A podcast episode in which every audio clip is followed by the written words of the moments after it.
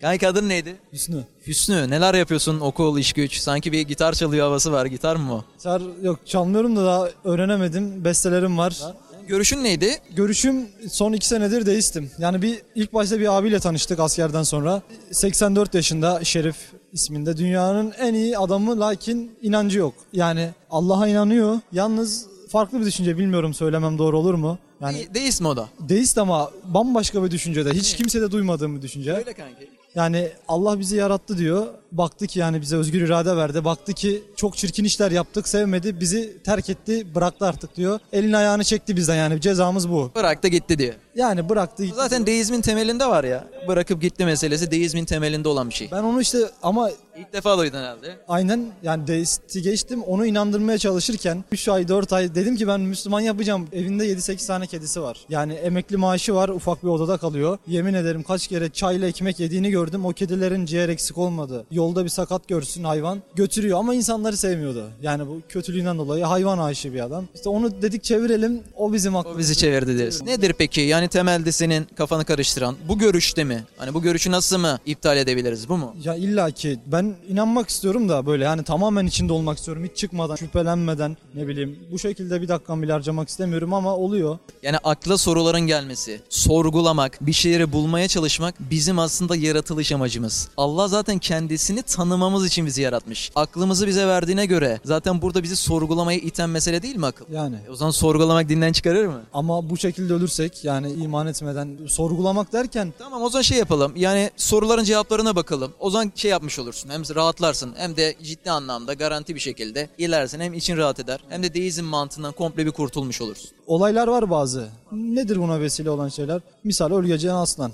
Bu kardeşimiz yakarak öldürdüler. Diyorum ki tamam bir insan doğduğu gün belli, öldüğü gün belli. Ama ne kadar kötü olursa olsun o şekilde diyorum nasıl layık gördü? Yanarak ne bileyim kafasını taşla eziyorlar. Bunu hak etti mi? Nasıl hak etti yani? Kanki o zaman ben sana şunu söyleyeceğim. Mesela ben padişah olduğumu düşün tamam mı? Sen de benim memurumsun. Seni bildiğin orada hani memurum olarak çalışıyorsun. Aylık bir gelirim var. Ben şimdi sana ciddi bir altın versem, külçe külçe altınlar versem ve desem ki şu altınları al şuradaki insanlara götür ve dağıt desem. Sen de bunu götürüp dağıtsan buradaki iyiliği yapan padişah mı olur yoksa memur olan sen mi? Büyük oranla padişah ama memurun da katkısı vardır bence. Katkı var ama memurun görevi o zaten. O zaten maaşını alıyor. Aynen. O zaman burada iyiliği yapan padişahtır. Peki örneği biraz değiştirelim. Yine ben altınları sana verdim. Sen aldın bu altınları görevin dağıtmakken gittin başka işte insanlara dağıtmak yerine başka yerlerde yedin, bitirdin, harcadın. O insanlara dağıtmadın ve o insanlar orada ızdırap çekerek aç bir şekilde ne yaptı? Hayatları kötü geçmeye başladı. E şimdi o zaman buradaki kötülük padişaha mı ait yoksa memur olan sana mı? Bana ait.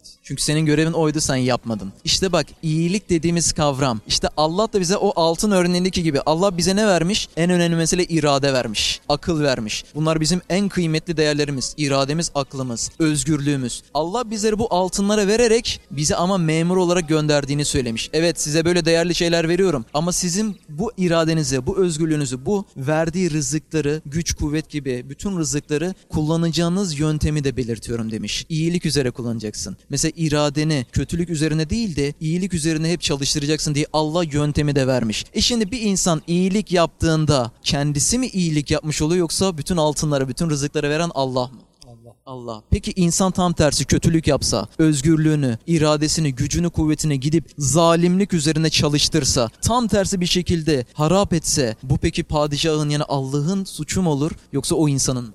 Demek ki bak burada da görebildiğimiz her türlü musibetlerde hep insanın neyi var? İradesi. Allah'ın verdiği en kıymetli mesele. Mesela bizim irademiz, özgürlüğümüz bizi meleklerin üstüne çıkarıyor ama aynı irade ne yapıyor? Kendi tercihinle gidip o zalim işleri de irade yaptırıyor. Demek ki burada kötülük komple insana ait değil mi o zaman? Yani.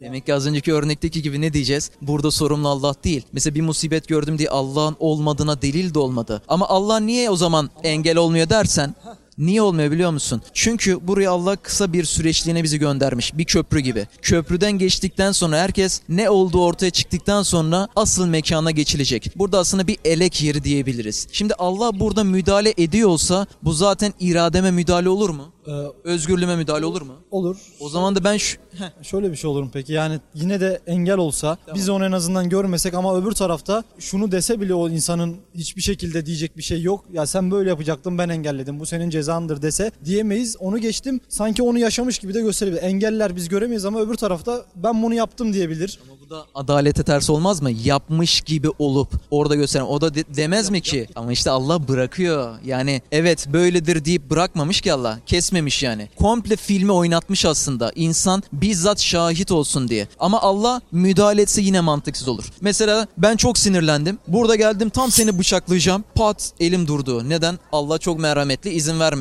Bıçaklayamadım. Birisi geldi kenarda birisine yine tokat atacak. Pat durdu. İnsanlar sürekli suç işleyeceği zaman bir mucizevi kudret gelip onu durdursa, bizi durdursa o zaman hep beraber demez miyiz ki o zaman eşhedü en la ilahe illallah. Bitti iman ettim. Çünkü durdum. Bu sefer de imtihana zıt olmadı mı? Ya ben şimdi doğru ama o kadar derine inmemek lazım şu şu bakımdan. Yani her bıçaklayanı vuranı değil de bu yanarak ölmesi beni ben demiyorum yani öbürü şöyle öldü bu böyle öldü araba çarpmış o değil. Yani sadece aklımı kurcalıyor yanarak ölmesi. Yani tamam taşla ezdi ne bileyim bin bir türlü şey var. En azından biz duysak da belki bir dua edeceğiz adama beddua edeceğiz. Ama bu şekilde benim yemin ederim psikolojim bozuldu yani. Peki sana bu hissi veren sendeki şefkat duygusu mu? Bence merha aynen merhamet Merhamet şefkat duygusu. Peki senin bu hissini bir hayvan hissediyor mu senin gibi? yok Hissetmiyor. Demek ki bize bu hissi veren, bize bunca kuvvetli şefkat ve merhamet hissini veren, asıl kaynak olan zatın merhamet etmemesi, şefkat etmemesi, bizden daha merhametli olmaması hiç mümkün mü? değil zaten hoşuma giden bir şey duyuyorum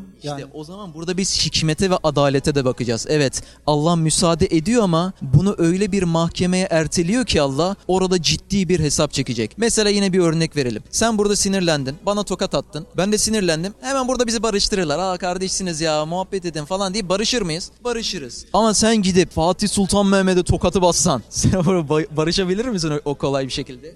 Ya da senin burada beni bıçaklasan. Ya beyler barışın ya gelip beni vursan silahla. Barıştırabilirler mi hemen burada? Yok mahkemeye taşınır bu olay değil mi? Ciddi bir suç. Bunun gibi de Allah ne yapıyor? Burada musibetler, burada suç işleyen insanların öyle devasa suçlar olabiliyor ki Allah dünyada bunların hesabını çekmektense daha büyük bir mahkemeye bırakıyor. Mahkemeyi kübra dediğimiz. Çünkü bu dünyada mesela e, birisi de geliyor 50 milyon tane insanı öldürebiliyor. yani Birisi atom bombasını atıyor başkasını öldürebiliyor. Milyonlarca insan öldürülebiliyor. Peki bunun karşılığı dünyada nasıl olabilecek? 50 milyon insan öldür. E cezası ne olsun bu dünyada?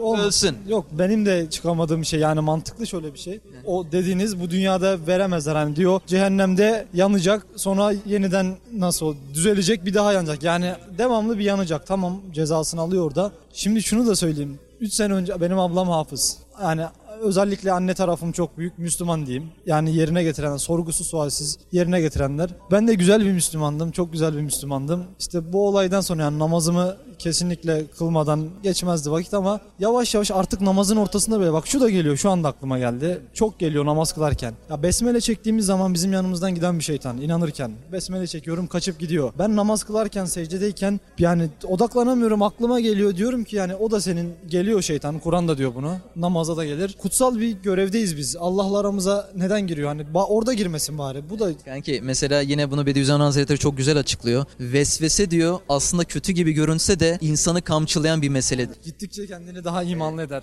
E, Bak ona gaza geliyorsun. Bu sefer ne yapıyor seni biliyor musun? Araştırmaya itiyor. Mesela vesvese geliyor diyor ki abdestim oldu mu? Bu oldu mu? Acaba kabul oldu mu? Pat araştırmaya gidiyorsun. Bunun gibi insanı sürekli kamçılayan, daha çok araştırmaya eden, imanını kuvvetlendiren bir mesele aslında vesvese dediğimiz olay. Demek ki burada da şeytan ve vesvese dediği yani kalpteki bir nokta gibi düşünebilirsin. Bağlantı devam ediyor. Uzaklaşsa dahi sana vesveseyi vermeye devam ettirebiliyor. Çünkü bağlantı var kalpte. Sen eğer onu beslersen, ona değer verirsen ne oluyor? Kıymet verirsen o da sana fısıldamaya devam ediyor. Vesvese bu böyle bir mesele yani. E demek ki az önceki dediğimiz gibi bir musibetin olması, bir suçun olması, günahın olması yani insanlar birbirine zarar veriyor. Allah'ın müdahale etmemesi gerekiyor. Çünkü özgürlük var. Allah neden burada peki mahkemeyi açmıyor? Çünkü öyle devasa günahlar oluyor ki mahkemeyi kübraya, devasa mahkemeye bırakıyor. O zaman diyeceğim ki evet gördüğüm, görünüşte musibet olan, görünüşte suç olan meseleler evet Allah bizzat biliyor. Zaten bize şefkati verenin şefkat etmemesi zaten orada mantıksızlık olur. Ama ne yapıyor? Aynı zamanda hikmetli. En mantıklı ve en faydalı olayı yapıyor. Aynı zamanda adaletli. En adaletli olan kararı veriyor. Bunun gibi de bütün meseleler oturduktan sonra olayı böyle değerlendirmek lazım. Böyle olunca sıkıntı kalıyor mu? Yok yani kalmıyor. Bunu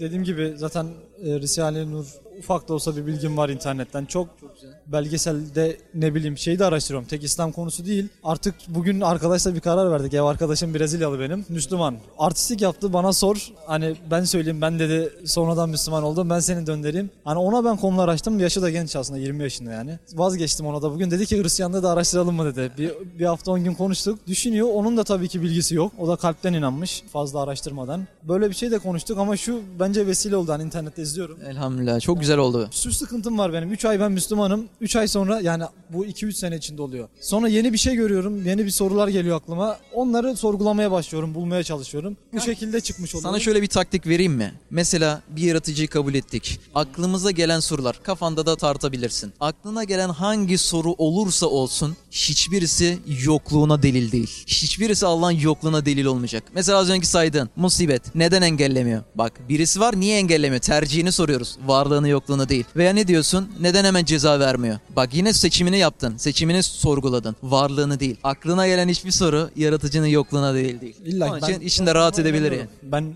bu kadar düzenin yani düşünüyorum. İşte altın oran daha iyi bilirsiniz tabii ki de ben Güzel, sonradan değil mi? düştü. Hem ilk başta anlayamadım. Süper. He, Yani o da doğru geliyor. Ben kendim baktığım zaman bile işte serçe parmağının bir boğumu, diğerinin bilmem yüzde kaçı katlanarak böyle bir düzen üzerine yaratılmış. Süper bir intizam çıkıyor. Aynen. İşte sadece Bu tip sorular geliyor. Aynen. Ama şu an çözüldü mü? inşallah çözüldü. Korkum şu işte bir, bir iki ay sonra gene çıkmayayım. O yüzden yerinize inşallah gelecek. Risale-i Nur'ları sen okumaya başlarsan böylelikle ne olacak? Devamlı bir şekilde o gelen soruların cevabını tak tak tak gelmeden önce bulmuş olacaksın. Bu da sağlam bir ilerleme taktik olur senin için. Bugünden itibaren hemen seninle konuşalım. Hemen sen de Risale-i Nur okumaya başla ve imanını kuvvetlendirerek abi devam et. Ondan sonra, ge- çok gelsin sorular. He? Bir yerden sonra çökmez galiba değil mi? Hani Çökmez baba. diyorsun ki iyiyim artık tamam böyle rahat hissediyorum. Sıkıntı yok. Dedik nazar mı ne ne alıyor? Bir 10 gün 20 gün içinde yine çıkıyorsun yani. Kanka soru varsa cevap var. Risale-i Nur'larda zaten bunu çok net bir şekilde göreceksin. Hiç telaş etmenin de gerek yok. Ve imanımızı işte dediğim gibi şu an tekrar bir tazeleyerek günümüze devam edelim. Haberleşmeye de devam edelim. Tekrar bir tazeli istiyorsan kanki. Bismillahirrahmanirrahim. Eşhedü en la ilahe illallah ve eşhedü enne Muhammeden abduhu ve resuluhu.